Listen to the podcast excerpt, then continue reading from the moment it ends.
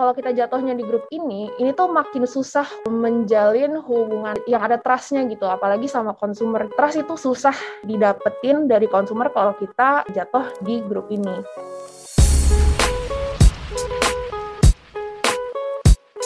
Selamat datang di Dialog in Dialog, tempat kita membahas tren terbaru komunikasi dan public relations. Ngobrol bareng Koms Expert serta industry leaders. Dialog in Dialog adalah podcast dari Dialog Communications. Aku mau ngebahas artikel dari entrepreneur.com. Jason Falls, dia adalah Senior Influence Strategist di Cornet, yaitu salah satu agency di Amerika. Dan title dari artikelnya adalah Get to know the three types of influencer. Jadi, konsumer-konsumer pada hari ini itu bisa di-influence oleh tiga grup berbeda. Nah, yang pertama adalah people they know, atau orang-orang yang kita kenal. Jadi, orang-orang yang kita kenal secara personal seperti teman atau keluarga kita itu adalah circle terdekat kita gitu. Atau juga bisa klik kita di kantor atau tetangga. Jadi siapa pun yang kita punya hubungan personal atau profesional gitu. Kita akan lebih gampang untuk percaya atau trust di mereka gitu. Circle pertama yang sangat dekat sama kita, yang kita trust dan kita paling most likely untuk terinfluence adalah orang-orang yang kita kenal gitu. Yang kedua adalah people who are like them. Jadi orang-orang yang mirip sama kita. Belum tentu kita tahu atau kenal sama mereka, tapi orang-orang yang punya quality atau trait yang mirip sama kita gitu. Jadi orang-orang yang kita traitnya sama, datang dari demografis yang sama, misalnya kalau aku cewek, cewek yang lain, cewek-cewek yang lain, atau misalnya orang-orang yang seumuran sama aku atau datang dari kota yang sama, negara yang sama atau juga bisa orang-orang yang punya kesukaan atau belief yang sama gitu dengan kita. Misalnya support isu-isu yang sama atau suka penyanyi musik yang sama, klub olahraga yang sama. Pokoknya hal-hal yang kita share in common dengan orang lain itu masuk di grup kedua gitu. Dan orang-orang ini kita nggak harus kenal secara personal gitu. Jadi bisa aja jadi artis artis atau politisi atau orang-orang di media atau public figure siapa pun yang kita identify with itu masuk di grup ini. Kita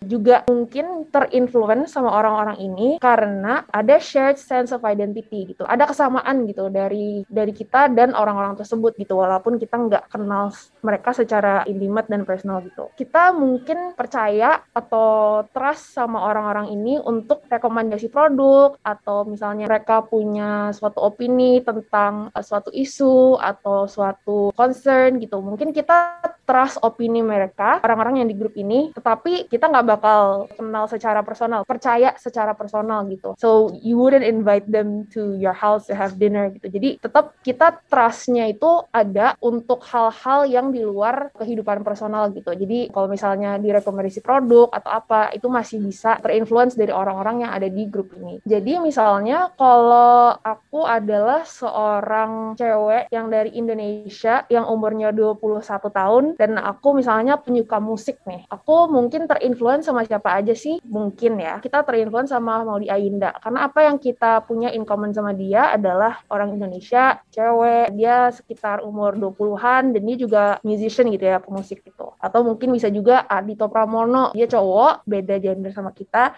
tapi dia tetap orang Indonesia, masih muda dan juga musician. Atau mungkin juga Ariana Grande mungkin.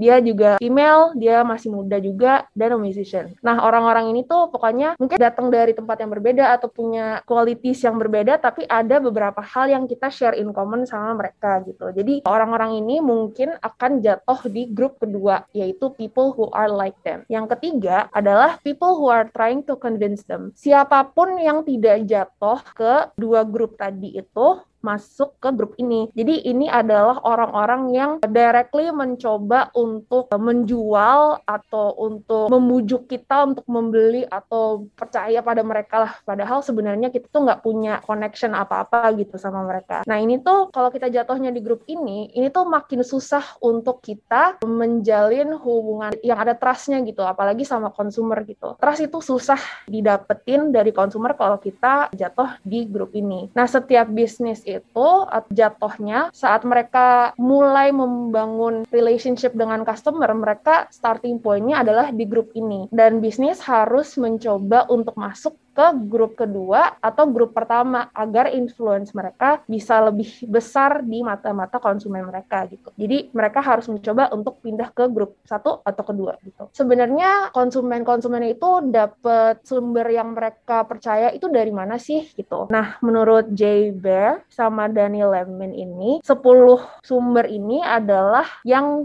konsumen-konsumen itu paling percaya gitu. Nah, ini pertama adalah diri kita sendiri karena ya kita paling tahu dan paling percaya sama diri kita sendiri. Kedua adalah brand yang kita udah tahu. Jadi misalnya brand-brand di Indonesia yang kita udah tahu nih, ya kita udah trust gitu sama mereka. Friends and family, teman-teman dan keluarga kita karena ya kita kenal gitu ya, kenal dengan personal dan punya intimate relationship sama mereka. Online reviews karena mungkin apalagi zaman sekarang kalau sebelum kita beli produk ya kita lihat-lihat dulu reviewnya online gitu. Itu adalah bisa, bisa jadi jadi narasumber yang kita percaya. Expert reviews, ini mungkin review yang datangnya nggak cuma dari orang awam aja atau just another member of the public, tapi orang yang udah expert gitu di field mereka. Discounts or coupons, dan juga bisa the media, karena media punya authoritative voice untuk publik untuk percaya sama mereka. Advertisement, iklan, friends post in social media, post-post teman-teman kita di sosial media, jadi mungkin kita bisa tahu dari temen gitu tentang sebuah brand. Atau brands post in social media, karena itu adalah komunikasi yang datang langsung dari brand tersebut gitu. Jadi 10 sumber ini adalah sumber yang paling dipercaya sama konsumen. Nah, tetapi sumber-sumber ini itu cuma dilihat sama konsumen saat mereka ingin membuat sebuah purchase gitu. Jadi ini tuh cuma dilihat kalau mereka emang perlu opini luar untuk membuat sebuah purchase gitu. Kalau misalnya mau beli sesuatu yang penting gitu. Ini bukan sumber-sumber yang konsumen trust in general gitu. Jadi author dari artikel ini ingin lihat siapa sih grup-grup di society yang di trust sama konsumen in general, nggak cuman pas mereka ingin membeli sesuatu. Nah, menurut si Jason Volt ini ada circle of trust yang dipunyai semua konsumen. Dan pertama datang dari family and friends gitu. Kita ya again kita trust mereka karena kita kenal mereka secara intimate dan misalnya kita mau gitu kita titipin semuanya anak ke ibu kita atau saudara kita setrust itu gitu dengan mereka. Jadi itu pertama. Peer groups. Nah, peer groups ini adalah orang-orang di sekitar kita misalnya orang-orang kantor yang satu kantor gitu. Kita mungkin trust mereka atau orang-orang yang ada di grup yang sama dengan kita gitu. Misalnya atau alumni sekolah itu kan satu grup gitu dengan kita. Nah, itu adalah circle kedua yang kita trust. Ketiga adalah community member. Jadi orang-orang yang ya satu komunitas gitu. Misalnya orang-orang Jakarta semua itu bisa menjadi suatu komunitas gitu.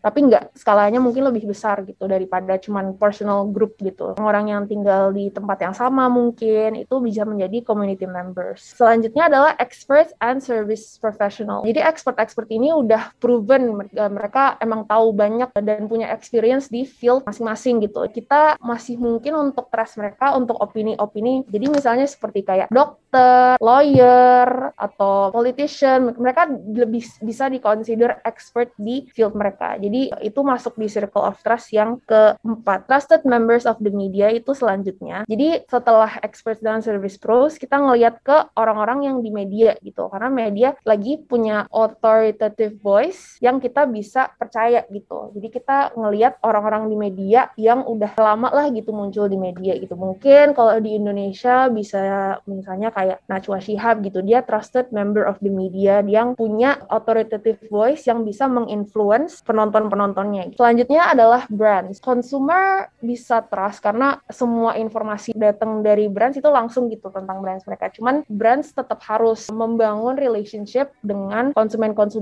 supaya mereka bisa punya influence gitu ke konsumen gitu. Jadi masih di luar semua orang-orang yang deket sama kita, brand itu masih jauh dari yang bisa nge-influence kita. Lalu setelah brand adalah advertisements atau professional persuaders. Jadi orang-orang yang memang profesinya itu untuk menjual sesuatu, membujuk kita untuk percaya dengan opini mereka atau apa yang mereka inginkan gitu. Itu bisa jadi ya dari iklan atau orang-orang yang melobi pemerintahan itu kan mereka ada agendanya sendiri. Mereka emang harus membujuk kita untuk support apa yang mereka kasih tahu ke kita gitu whether itu beli sebuah produk atau support about a certain issue. Nah jadi ini tuh agak susah lah gitu untuk nge-influence kita karena kita tuh tahu mereka tuh sedang menjual sesuatu gitu ke kita atau sedang membujuk kita untuk percaya tentang sesuatu. Selanjutnya adalah celebrities. Nah celebrities ini lebih di luar lagi karena kita cuman mungkin kesannya kalau orang awam aja kita ngelihat artis tuh kayak ya udah artis aja gitu. Kita